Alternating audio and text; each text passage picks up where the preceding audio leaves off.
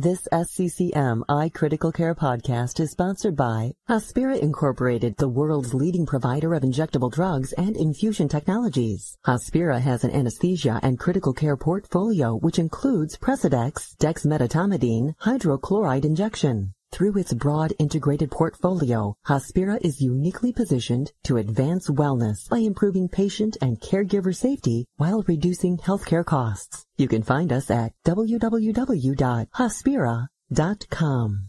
Hello and welcome to another edition of the Society of Critical Care Medicine's iCritical Care podcast. I'm your host, Dr. Michael Weinstein. Today I'll be speaking with Michael Klompas, MD, MPH, who's a lead author on an article published in December Critical Care Medicine titled Objective Surveillance Definitions for Ventilator-Associated Pneumonia. Klompas is an infectious disease physician and associate hospital epidemiologist at Brigham and Women's Hospital in Boston, Massachusetts. He is also an assistant professor in the Department of Population Medicine at Harvard Medical School and Harvard Pilgrim Healthcare Institute. Thank you so much for joining us here, Dr. Klompas. Thank you very much for having me. I appreciate the opportunity to be able to, to speak to you. Thank you. And this is certainly a timely uh, topic for discussion. I know just yesterday I was in a, a meeting of uh, ICU directors at our institution, uh, and uh, speaking of infection control issues and, and specifically the um, diagnosis and surveillance of ventilator-associated pneumonia uh, came up. And I, I notice uh, for the past six months or so in various discussions, uh, there seems uh, to be a lot of, uh, I would say, in some regards, um, fear, hesitation, um, concerns that uh, the both old and um, new uh, definitions um, may be uh, difficult to um, evaluate and collect appropriate data um, concerns that uh, we will be penalized uh, depending on where we lie within the, the, system, and I think concerns that perhaps um, uh, other institutions um, and way people infect eh, can gather infection control data uh, may be subject to um, different interpretations of the data, and to be frank, I guess um, you know, as you've alluded to in your in your manuscripts, gaming the system. I was really hoping that you could uh, speak to some of those points, and we could have a discussion uh, and try and elaborate uh, on the old and new definitions, uh, why the change, and and help uh, address people's concerns as we move forward. Sure. Um, so let me let me take a stab at that. The the starting point, I think, for this this whole process is um, the the rise of quality movements and of uh, pay for performance movements and of benchmarking and uh, accreditation movements that have been paying a great deal of attention to ventilator associated pneumonia and VAP and uh, frequently recurrently propose VAP as the quality measure for ventilated patients and, and by proxy then for ICU care. And I think as any frontline clinician knows, that's highly, highly problematic. Um, because as we as we've all known who spent time at the bedside of these uh, these patients, um, three different thoughtful, conscientious, careful doctors will come to three different opinions as to whether or not a patient has a VAP or not, and what to do about it if uh, if so. Um, and it's if, that's the case for doctors looking at a patient, all the more so for infection preventionists who are trying to do uh, surveillance to actually generate the hospital's official VAP numbers. Um, the definition that they've been trying to apply for the past uh, 10 years or so from CDC is really complicated and uh, really subjective in many of its components. It asks for things like a new or progressive infiltrate, um, uh, an increase in the quality or the quantity of secretions, worsening oxygenation. And all of these criteria are very much in the, in the eye of the beholder. Uh, there's no formal criterion as to how to apply these very, very subjective um, points for the definition. And so, not surprisingly, again, um, thoughtful, good people will come with very different answers. So if you get a few different infection preventionists look at the same set of patients, you'll get wildly different kind of VAP rates. and so it's, it's, it's inherently and grossly unreliable for benchmarking or accreditation. Um, so into this mix comes CMS, uh, Centers for Medicare and Medicaid Services, who says to to CDC, um, you got to do something about this. They we we need uh, quality measures for ventilated patients, and we recognize that the VAP definition is not up to snuff for this purpose. Um, but that doesn't mean we can just let that, let the issue go. Um, and so CMS charged um, CDC to come up with a new definition. And uh, I think that there was a sort of an implicit uh, recognition that if CDC didn't come up with new surveillance definitions, that, uh, that, that, that there would be recourse to ICD-9 diagnoses instead, which if, uh, if, a, if a surveillance definition at the bedside is bad, um, ICD diagnosis codes are, are that much worse. And so I think CDC really felt they had no choice. They had to move forward. And so hence the, uh, the, the, shift to these new definitions. Um, I would say the essence of these new definitions is that they're designed to be um, objective in their application above and all else. Um, there's no uh, there's no sense whatsoever that these definitions increase accuracy. We're not trying to say that, that these definitions are give you a better read on who does who does not have a VAP. In fact, the fascinating thing about these definitions, they say, let's all recognize that none of us can clearly say who does and does not have a VAP, and therefore let's try to shift the focus of our surveillance away from VAP and to ventilator complications more uh, more broadly. Um, so the so the starting point then is let's try to make it as objective as possible. Let's let go of the the really the canard that we can accurately say who does and does not have VAP using surveillance definitions and um, by shifting to a, a, to a definition that's predicated upon slowly looking for respiratory decompensation in a patient who is otherwise doing well from a ventilator point of view, um, we, we, we get a couple of wins. And the wins are that first and foremost, we can make the definition much simpler and more objective. And secondly, uh, that if we no longer are focusing on VAP alone and we're shifting to respiratory complications in general, we broaden the focus of quality assessment and hence prevention to the, the bigger bundle of things that can go wrong with a ventilated patient. Why do we only care about pneumonia? Shouldn't we also care about um, patients who develop ARDS or pulmonary edema or atelectasis or pulmonary emboli, um, so on and so forth?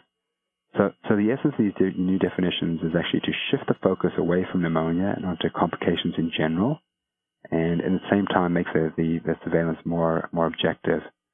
Um, I think you're right that there still is a potential and the edges to be able to gain these new definitions. Um, yet I think the potential is much much less than it is compared to the the the, the prior uh, CDC definition, because new definitions are mathematical. They're based upon looking for um, for objective markers of uh, respiratory deterioration using the patient's uh, daily minimum PEEP and FiO2, and those are those are hard and fast numbers. Um, so at least in terms of the application of the definition, uh, there's, uh, there's, there's the, the room for gaming has been substantially constrained. Yeah, I'd like to um, get further into the definitions, uh, the change, the new new definitions, and also uh, more specifically uh, your um, study and, and, and, and what, what outcomes we were noted. Uh, before we do that, I'm thinking uh, you made some really great points. Um, but there are a few assumptions I think that we make um, in this process, and and I, I, I think I get the impression out there that there's still some concern about well why why should we be publicly reporting this? Why should we not be doing um, quality improvement uh, internally? Uh, and, and especially when we do move towards more public reporting and incentivize certain outcomes, um, there, it risks other effects that we necessarily weren't um, anticipating. So, for instance, in the older definitions, the idea of um, different interpretations of chest X-rays, different interpretations of um, secretions to to lessen our reported incidence of ventilator-associated pneumonia. Uh, and finally, you know, as, as I think about the broader ventilatory associated events, the other assumption that we make is that all these or at least the vast majority, or, or maybe we're not making that assumption, but that they're preventable, that we have um, well-designed interventions that will pre- prevent and reduce the number of ventilator-associated events. And I was hoping you could speak to those ideas for, for our audience.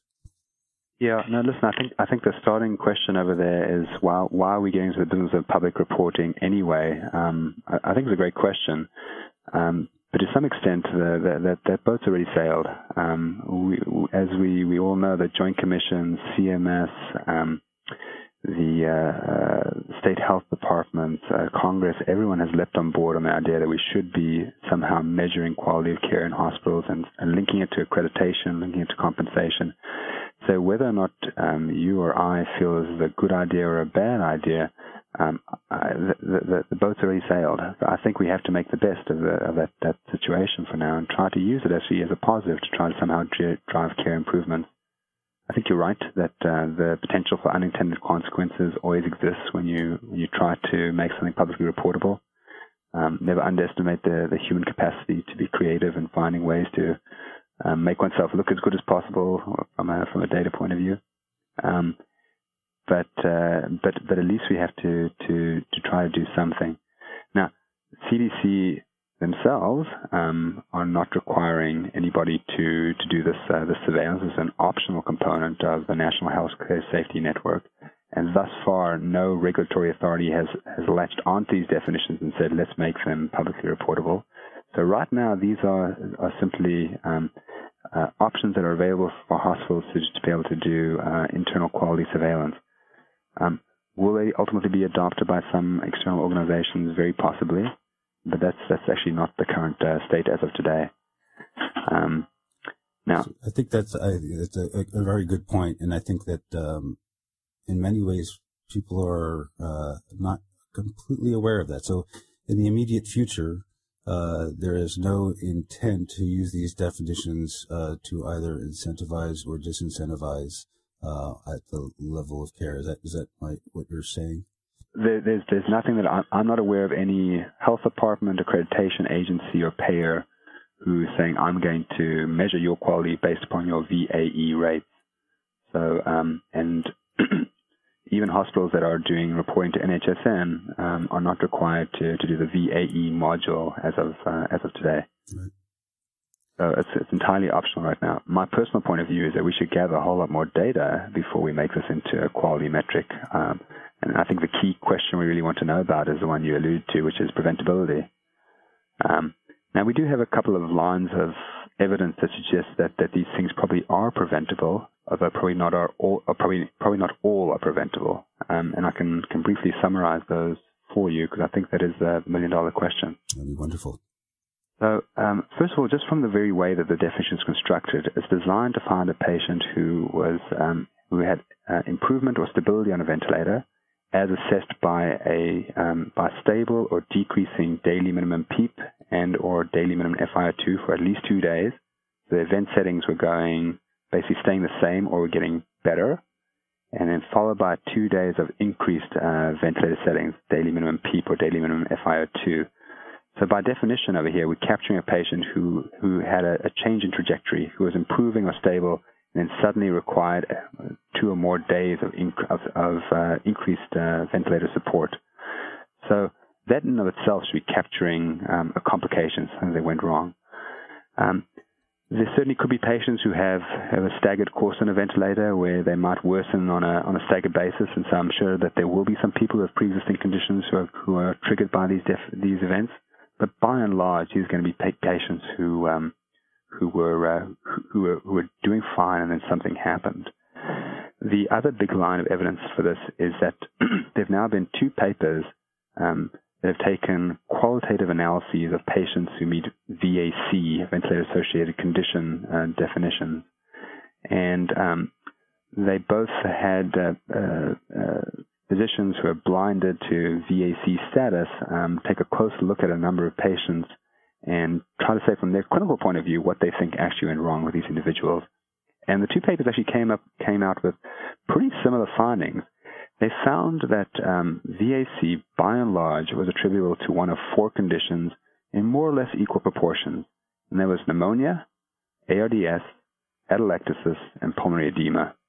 There was a scattering of other conditions along the way, um, uh, PE, uh, radiation pneumonitis, um, uh, abdominal compartment syndrome, but by and large, it was those four conditions. And those four conditions we know are to some extent uh, preventable. So the qualitative analysis um, backed that up. And then the third line of evidence has been the studies looking at the attributable um, morbidity and mortality of a VAC and other uh, ventilator-associated events. And I'm, I'm aware now of five studies that have taken a look at the attributable morbidity and mortality. Um, three of which have been published uh, in manuscript. Uh, one has been published as a manu- as, a, as an abstract, and one I think is is still uh, still on the way to to, to publication. Um, and what uh, these five studies have all found is that VACs are all associated with an increase in the t- in the attributable ventilator days and um, and hospital days. Um, four of the five have also found an, an independent association with VAC and increased hospital mortality. So we know in, in some that um, by design, these are patients who are doing better and had a trajectory change.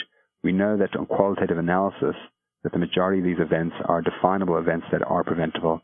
And we know from mortal- morbidity and mortality studies that these are serious events. So that's sort of the basis, I think, for, for saying that that there probably is an aspect that these are complications and that by extension they ought to be preventable. I'm only aware for reviewing some of that. I, I wanted to ask is uh, when uh, in that body of literature were VACs uh, standardly defined and were they defined as per the current or upcoming CDC definitions? Uh, so almost. That's a good question. The, the, they were they were defined um, in, in, this, in the same framework, meaning looking for a change in the daily minimum PEEP or FiO2 after two days of, of stable uh, PEEP and FiO2. Um, but they use some of them use slightly different thresholds. So the official VAC um, CDC's threshold for a for a, a, meaningful change that qualifies a VAC is an increase in the daily minimum PEEP of three or more centimeters of water, or the FiO2 of 20 or more uh, points of oxygen. Um, some of the studies use that, that, threshold. Some of the older studies used earlier thresholds, um, two and a half centimeters of PEEP and 15 points of, uh, of FiO2. So pretty darn close, but but not quite exactly the same. Great, thank you. Uh, did you want to make another point there? I, I did uh, interrupt your line of. Ah, right. So, so that, that, I think what I've provided is, is, theoretical evidence that they're preventable, but I think that what, what, we really need to see now is is actual evidence of prospective studies or retrospective studies where they've been able to see a drop in VAC rates. Um, there's one one study that's been published in abstract form in uh, at uh, at ID Week, which is the the, the combined infectious disease and, uh, and hospital epidemiology meeting, um, which uh, did a retrospective analysis of the ABATE study, which was um, done by the Canadian Critical Care Trials Group, where they implemented a um, uh, an educational program to increase the use of um, of of the Canadian guidelines for ventilator care and ventilator management. They did that in 11 ICUs and uh, tracked it over a period of two years. And uh, what they and, and they did indeed find that over the course of that study there was a decrease in VAP rates using a very clinical definition. But on retrospective analysis of that data set, um, they applied the VAC definition and also found a trend towards decreased uh, VAC rates that just sort of barely squeezed its way to statistical significance. Um, so that study did actually find that, that, that it was possible to drop the VAC rate with a with a with a care improvement program. Um, I, I, would say that that study is uh, is light evidence right now about preventability um, because of uh, some some internal issues with regard to that studies. But at least it showed that that probably is possible to change the VAC rate. Um, CDC though has uh, underway right now a um, a large multi-center prospective study to look at um, the uh, the movability of the VAC uh, needle, and um, that study is actually looking at the, the, the at whether paired spontaneous awakening trials and breathing trials um, can uh, can decrease VAC rates. Um, that study is expected to, I think, complete um, around uh, May of next year. So hopefully we'll have results from that uh, sometime uh, later in the year. Great. it certainly uh, sounds as though there's been a very thoughtful approach uh, to the development of uh, surveillance definitions.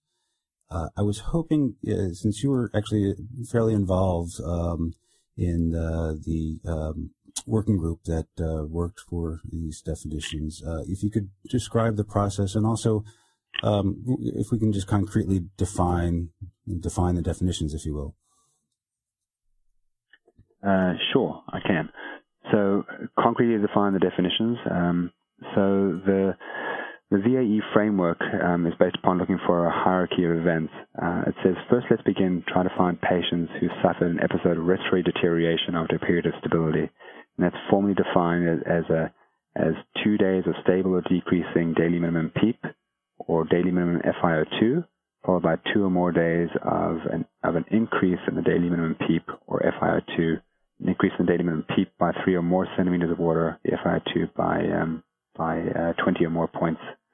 Um, and those days of increase are relative to both of the two days of, uh, of, of, stability.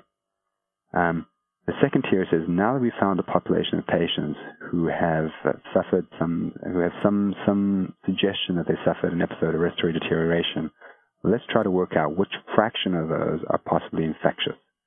It says take all the patients who have met the criteria for VAC, and now um, look for which of those, at the time they had the increase in their ventilator setting, did they have um, uh, inflammatory changes as marked by a, uh, an abnormally high or low temperature, so temperature below 36 or above 38, or an abnormal uh, white blood cell count below 4 or above 12.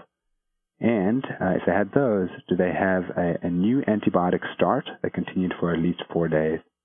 So uh, the, that second tier is called an infection-related uh, ventilator-associated complication, or IVAC.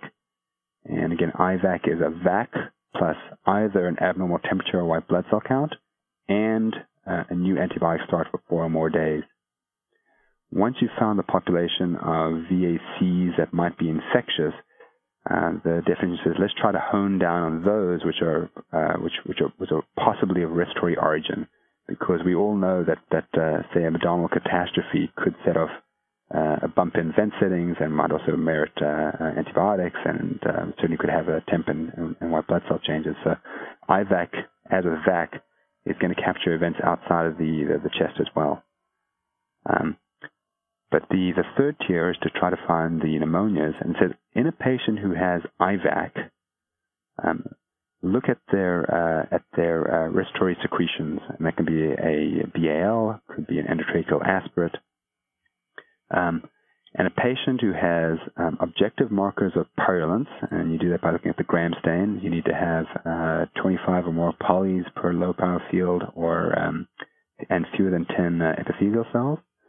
Uh, that's a marker of purulence, and um, patient who has a pathogenic organism. And it says that if you have both of those things, both purulence and a pathogenic organism, we're going to call that probable pneumonia.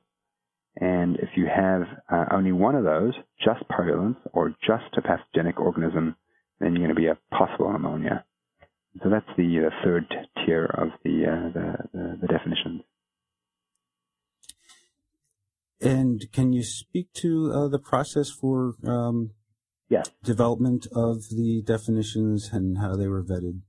Yeah. So uh, what what happened was that um, CDC about a year and a half ago um, began this process of modifying the uh, the, the, definitions.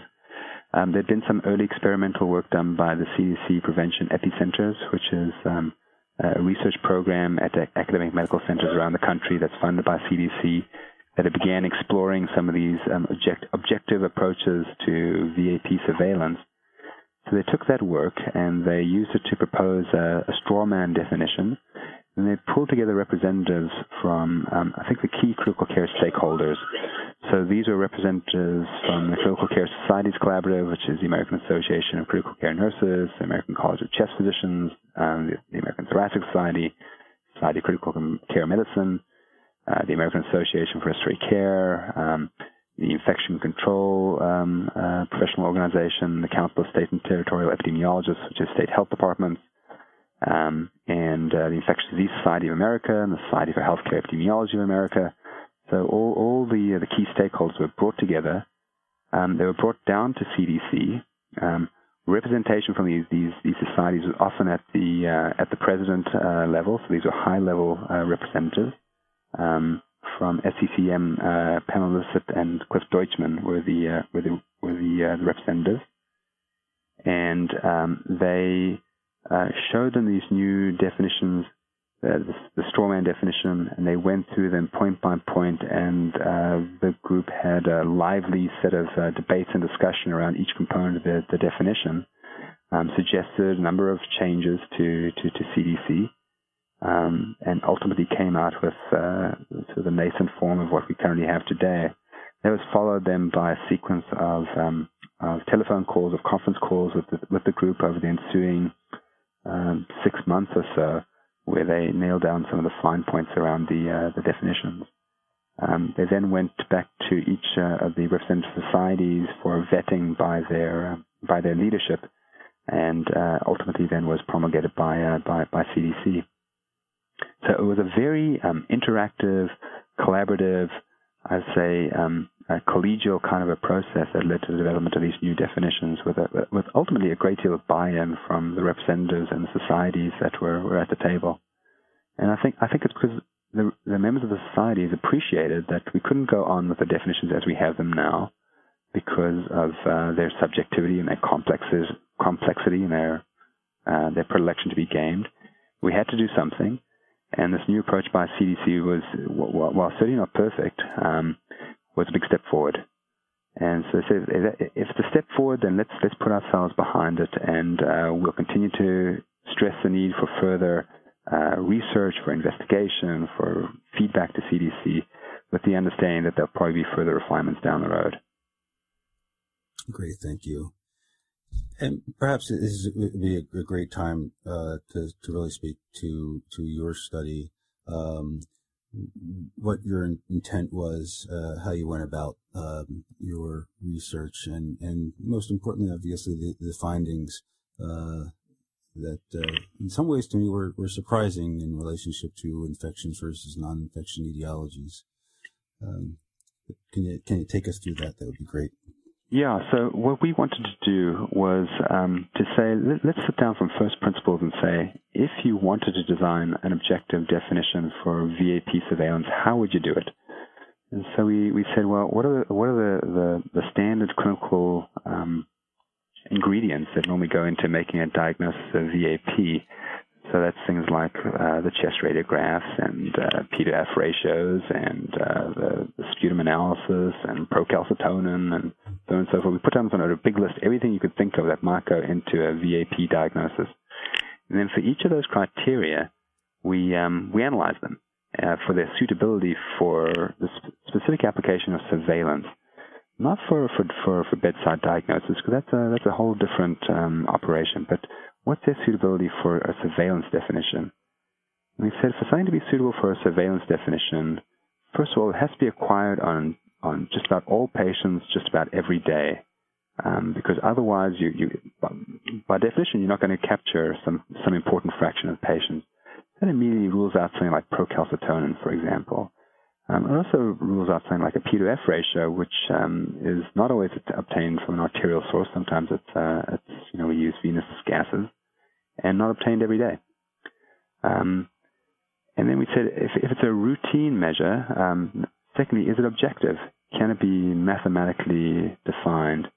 And that's that's the one that knocks out things like uh, radiographic infiltrates, the quantity or the quality of sputum, cough, dyspnea, breath sounds, mental status changes. The other ingredients that a very thoughtful clinician might be using at the, the bedside, they're not objective and therefore they're not suitable for a surveillance definition. And the third criterion we wanted to look at is um, can it potentially be, a, be, be acquired from an electronic source? we ultimately want to make surveillance as efficient as possible. And so, um, if something can be acquired from the electronic medical record, um, that, that that's a, huge win in terms of the, the efficiency and therefore the feasibility of surveillance. So, potentials to be acquired electronically. And ultimately, what we end up with was saying that, that of this big list of potential criteria, the ones that fit these criteria of routine, so every patient every day, objective, which means mathematical, and potentially uh, acquirable from an electronic health record were the following: There's the temperature, the white blood cell count, um, gram stain neutrophils um, from a uh, from either a, a, sputum or a BAL specimen, uh, worsening oxygenation as measured by uh, a rise in the FiO2, uh, increasing ventilator support, a rise in, in the PEEP, um, the presence of pathogenic organisms on a culture, and that was it. And so we took those uh, those uh, those six criteria, and we said let's try to come up with objective definitions that use use uh, one or more of these criteria. And we laid down, I think, 32 different potential combinations of these um, that, that kind of made sense from a clinical point of view.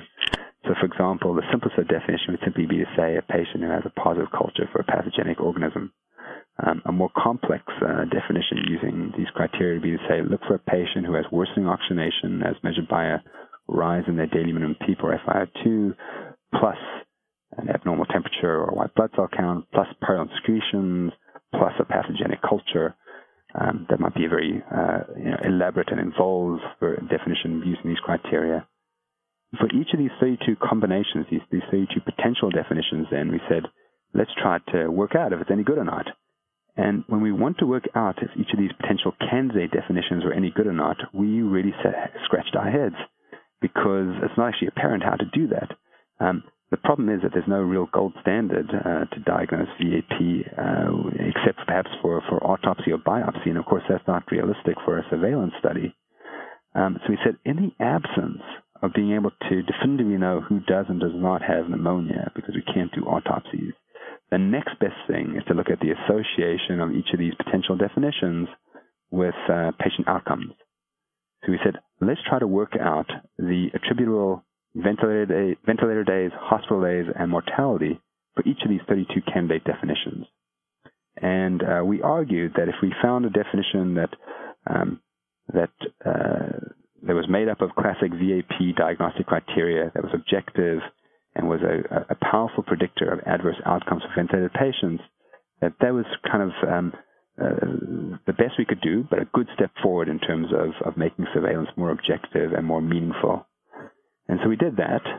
And say, um, to interrupt briefly, I, I, I found that um, uh, quite helpful in some ways, even a better uh, endpoint or outcome than the diagnosis of some gold standard of VAP, much more clinic, clinically meaningful that yes, if we if we alter these, that we will have some impact on outcomes in clinical care. Right, right, and, and that's ultimately is the, uh, the, the goal for all of us. So uh, using that that framework, then we analyze these 32 different uh, definitions, and we found, uh, interesting enough, that just about all of them were associated with an increase in ventilator days and hospital days and, uh, and mortality.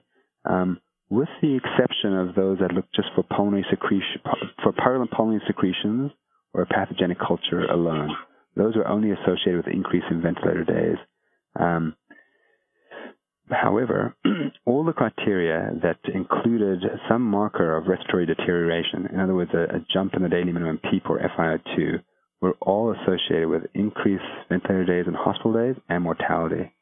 And fascinatingly enough, we found that if you that if you added additional criteria beyond just the worsening oxygenation, beyond just the change in PEEP and FiO2, it, did, it didn't do much. It didn't really change the attributable uh, morbidity or mortality, um, but it did it did decrease uh, event rates, meaning that you were capturing um, fewer events, but there were no more serious events compared to looking at the entire bundle of, of patients who had uh, who had uh, uh, respiratory deterioration based on PEEP and FiO2, and so um, that then was uh, re- really affirmation for the, the approach that had already been taken by the, the working group to say we should shift surveillance away from uh, something that's trying to get at pneumonia just to looking at respiratory deteriorations uh, alone. In other words, we were learning from this process that by focusing on pneumonia alone, we were miss- missing a big population of patients who were suffering serious um, events in the ICU that were associated with a real uh, cost in their outcomes. And so they said, pull the focus of surveillance back. Don't just look at pneumonia alone. Go back to respiratory deteriorations in general. And A, it allows you to go to the, to the simplest of these definitions, which is just the rise in daily minimum PEEP or FiO2. And B, you capture a much larger population of patients that are perhaps suffering complications of critical care. Um, so although we actually did th- th- this finding, this paper came out after the the working group was already well underway and already had settled on that that approach. Um, this, this, affirmed um, that there was some wisdom to what they had uh, intuitively settled upon. So I, I, I just want to uh, make sure I fully understand that last point that you made in terms of the timing. Uh, the results uh, from this study uh, then did not inform the working group um, in terms of uh, the working group was right. This this study, the early results of the study became available um, after a, a, a, good number of months after the working group had already uh, was already underway. Uh, now, there, this, there had been um, at least one study prior to this, which had already shown that this, this, this approach is a, is a predictor of, uh, of, of, increased hospital mortality and a better predictor of hospital mortality than VAP. So they were not completely uh, data blind, but this particular study, I think, was not known to the working group when they when they set out on their job. So it, it, it does represent, and know, I think change is always um, not always welcome, I would say, but it does it does represent a significant um, paradigm shift uh, for how we're defining um, ventilator uh, associated events with the concept of previously we were really mostly concerned with primary pulmonary infection, where this is a much broader uh, definition that includes um, many other events. And in fact, what you're saying is that if we take out some of the, um, the, the components of the definition that solely rely on presence of pulmonary infection, that the outcomes are more uh, impact in terms of mortality, length of stay in the ICU, and ventilator days. Uh, and uh, with hopefully more re- research, we'll come up with ways of preventing those events, uh, some of which we already have some knowledge about, but we'll be able to better define and then apply those uh, surveillance methods to further research in the future. Yeah, I think that's right. And my, my, my, my personal opinion is that we shouldn't make this a a, a benchmark uh, value or a, a, pay for performance measure until we have definitive evidence that uh, that we do have preventability. I think we we, we got to be careful here not to let the policy get ahead of the science. And so, as a critical care community, um, how do we move forward uh, in in those terms of avoiding this becoming a pay for performance um, benchmark? What are our mechanisms, and what has already been done um, uh, from uh, our various societies uh, already? Yeah, that, that's a, that's a good question. Um, I'm not sure that, that there's been discussion yet about uh, making these uh, pay performance benchmarks. I don't think there's been a formal um, tier to respond to. I will say that when CDC speaks about these new definitions, um, they say that if these were to be used for pay for performance, they would they would uh, they would only advocate the use of the first two tiers of the definitions, the VAC and IVAC. They would uh, avoid the uh, pneumonia tier um, because of a great deal of variability about the, around the way that hospitals acquire and uh, look at cultures. But beyond that, I think it's um, it's the usual pathways of um, for for frontline clinicians to um, to be to thoughtfully engage uh, with um, the, the, the quality community to uh, to talk about these definitions with uh, with people from from quality organizations. That's the Joint Commission. That's uh, CMS. That's potentially legislators, depending. It's uh, uh, quality organizations, depending on whatever the landscape is around your own your own hospital, and to, to let them know your, your your feelings on these issues. And then if uh, some of these uh, organizations do propose to make these definitions into to benchmarks. Um, we'll take we should take stock of the situation at that time and see if the science has uh, has given any more credence to that approach, and if not, uh, we should engage through our societies, through their legislative channels and their advocacy channels, to try to put forward the idea that uh, that hey, we're not ready for that yet. Yes, I was thinking about your um, what you've uh, suggested that the CDC is advocating in terms of how hospitals acquire data. Uh, I think that's one other uh, concern that I've heard in, in, terms of how how we need to change our systems to respond to these definitions so that we can do a good job of uh, surveillance. Uh, and it requires some manipulation of current um, uh, electronic records of reporting of cultures and gram stains. I don't know if you want to speak to those those changes and uh, how the hospitals involved, uh, whether, whether standard uh, approaches or uh, was there a standard EMR, for instance?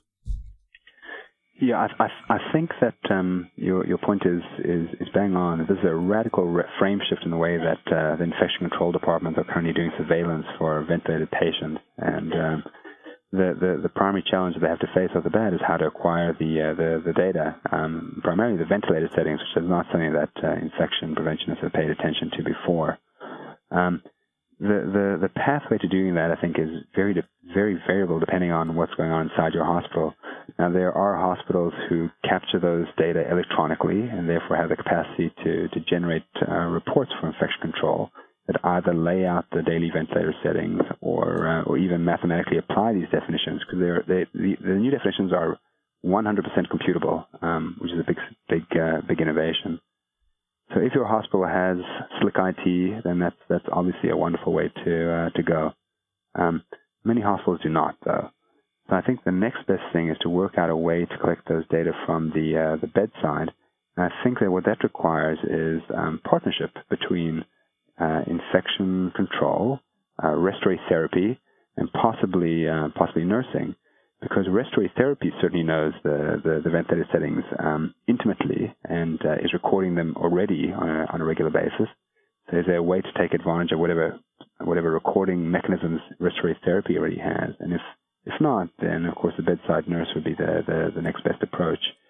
Um, I would say that uh, that the moment you say I'm going to ask somebody new to get some data for me, be it respiratory therapy or or nursing, um, that they're going to throw their arms up and say we don't, we've got enough work already. Um, but I think it's worth remembering um, two points. One is that the ask is actually incredibly small. You're asking for only two values per day, just the daily minimum PEEP and FiO2. That's it. So the, the ask is very small. And secondly, um, take a step back and, and look at the big picture of what we're trying to do over here. We're trying to get a better handle on what our complication rates are for our ventilated patients, so that ultimately we can uh, work out where the where the intervenable opportunities might lie, so that we can improve our patients' outcomes. Um, and if that's not what we're here to, to do as, uh, as as clinicians, then I'm not sure we are what we are here for. Um, so I think uh, exploring your hospital's existing IT environment, exploring what your respiratory therapy department is capturing, exploring what they can capture for you in the future is, is sort of the, the, the, the pathway to, uh, to operationalization. The other tiers of the definition for IVAC and for pneumonia, where you have to look at the temperature, the white blood cell count, the, the, the microbiology, um, they're, they're easier. And they're easier for, for a couple of reasons. One is that um, you only have to look at those criteria in a subset of patients who have a VAC. And we know now from a number of different uh, looks that in practice, only about 5 to 10% of the, of the ventilated population meets that criteria. So that, that extra data is really be only needed for a small subset of the population, and therefore not worth gathering it on everyone, only on those patients in whom you, uh, you need it. And for those patients, you only need to have those data for us for the time window immediately surrounding the change in ventilator setting, uh, specifically the five-day window uh, starting two days before the increase in ventilator settings. So that the actual extra temperature, white blood cell count, etc. data you need to find is, is not that uh, that uh, that difficult to uh, to to locate. And then thirdly, um, the antibiotic criteria, um, although it sounds easy to say four days of a new antibiotic, when you sort of think through that, that it, it is a bit complicated to apply. What constitutes a new antibiotic? How do you handle patients who's getting renal dosing of vancomycin or quinolone or something like that? Um, and so CDC has laid out uh, rules for how to apply that four-day um, uh, that four-day criterion. Uh, they can be accessed on CDC's website. If you Google CDC VAE, you'll come to their homepage where you can see all the uh, the, the, formal uh, specifications. Um, but what CDC has also created is an online tool that will enable infection preventionists to apply these definitions automatically to where the infection preventionists can enter in for a patient their particular PEEP, FiO2, temperature, white blood cell count, and antibiotics. And this web-based tool will actually spit out the answer whether the patient meets criteria or not. And so um, that's a, I think will be a big help towards people to uh, to applying these new definitions. Great, thank you for that information. Uh, you know, I think we learned some lessons from the previous definition uh, in terms of the variability of interpretation and the opportunities to alter definitions uh, to best uh, suit our concern about reporting these issues. And I, I wonder how much thought has been taken in terms of, well, what are what are the possibilities of ways that um, either physicians or infection preventionists can manipulate uh, the bedside data um, in the future, and how can we best avoid uh, the gaming of the system uh, that folks are concerned about? Well, I would say actually the capacity for gaming is not with the infection preventionists uh, who will simply be applying this definition based upon the, the, the quantitative data at the, the bedside. I'd say the opportunities for gaming actually lie more in the hands of the physicians. Um, who, uh, you know, without being explicit, could, could, could think of ways to, to, to adjust. That, in that, in that, knowledge, you in that, uh, thank you for correcting my, uh, statement there. I appreciate no, it. No, no, that's okay. Um, so, so I think that, that, uh, physicians could manipulate PEEPs and FiO2s in ways that might uh, lead to very low rates. Um, I think physicians also have it at their discretion as to how they use antibiotics and whether or not they choose to order cultures and whether or not they include gram stains on those cultures.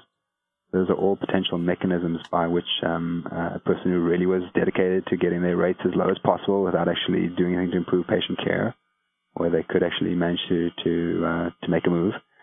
Um, but um, I, I, I, hope that people will embrace the spirit of these uh, these definitions, which is not to make yourself to look as good as possible, but to, to actually work out what's happening with your ventilated population and um, how do you compare it to, to other similar kinds of, of ICUs? And is this is potentially a way to identify patients in whom uh, there might be care improvements that you could institute at the uh, the ICU level. Um, I don't think any definition will ever be completely free of gaming opportunities. This one is substantially better than the last one, but if you're really determined, um, um, you will find a way to to uh, to get your rates artificially low. Yeah, I really appreciate your candid discussion here. I think uh, I've learned a few takeaway points um, that uh, I think can help alleviate uh, some concern, uh, at least in our institution and locally.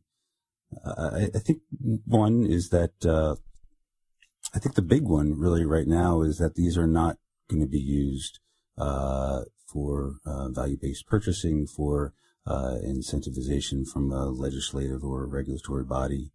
Uh, the, the, second is that the new definitions, I would say, uh, seem in some ways more logical, much more objective, uh, and uh, subject to less interpretation.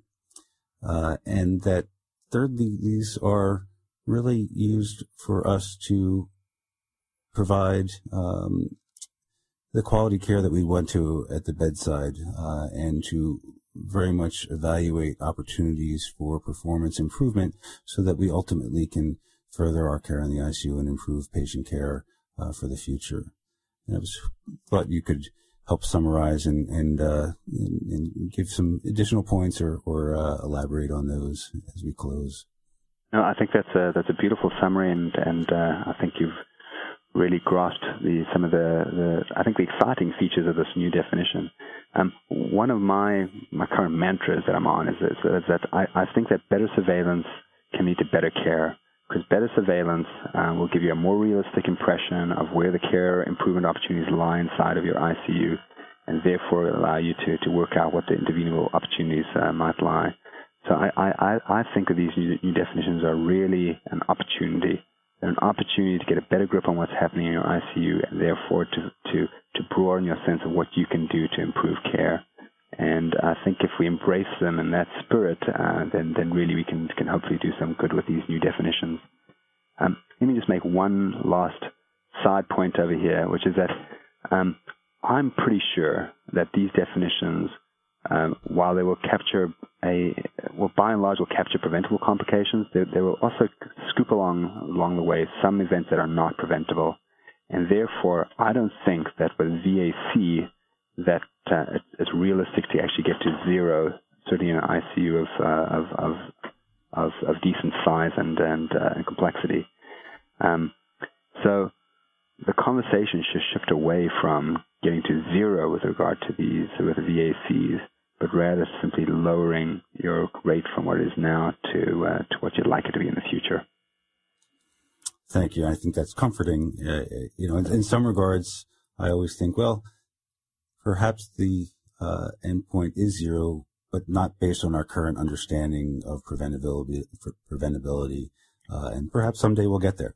Yeah. Uh, but uh, I really appreciate it. Was a, I think a wonderful discussion, and uh, I know I learned a lot, and I hope that our audience has a lot to take away from this, um, and perhaps alleviate some anxiety uh, as the new year comes and these definitions uh, go into effect. Wonderful. Well, I, I, really appreciate the opportunity to be able to speak with you. I enjoyed the conversation, and, uh, and thank you. Thank you, and have a great evening. Hospira Incorporated is the world's leading provider of injectable drugs and infusion technologies. Hospira has an anesthesia and critical care portfolio which includes Precedex, dexmedetomidine, hydrochloride injection. Through its broad integrated portfolio, Hospira is uniquely positioned to advance wellness by improving patient and caregiver safety while reducing healthcare costs. You can find us at www.hospira.com. Michael S. Weinstein, MD, FACS, FCCP, serves as an associate editor for the iCritical Care podcasts. Dr. Weinstein is Associate Professor of Surgery at Jefferson Medical College in Philadelphia, Pennsylvania. He is director of the Surgical ICU and executive medical co-director of the Thomas Jefferson University Hospital Programs for Critical Care. His clinical and academic interests relate to palliative care integration in the intensive care unit, medical ethics, diaphragmatic pacing, and spinal cord injury. The iCritical Care podcast is copyrighted material and all rights are reserved. Statements of fact and opinion expressed in this podcast are those of authors and participants and do not imply an opinion on the part of the Society of Critical Care Medicine or its officers or members.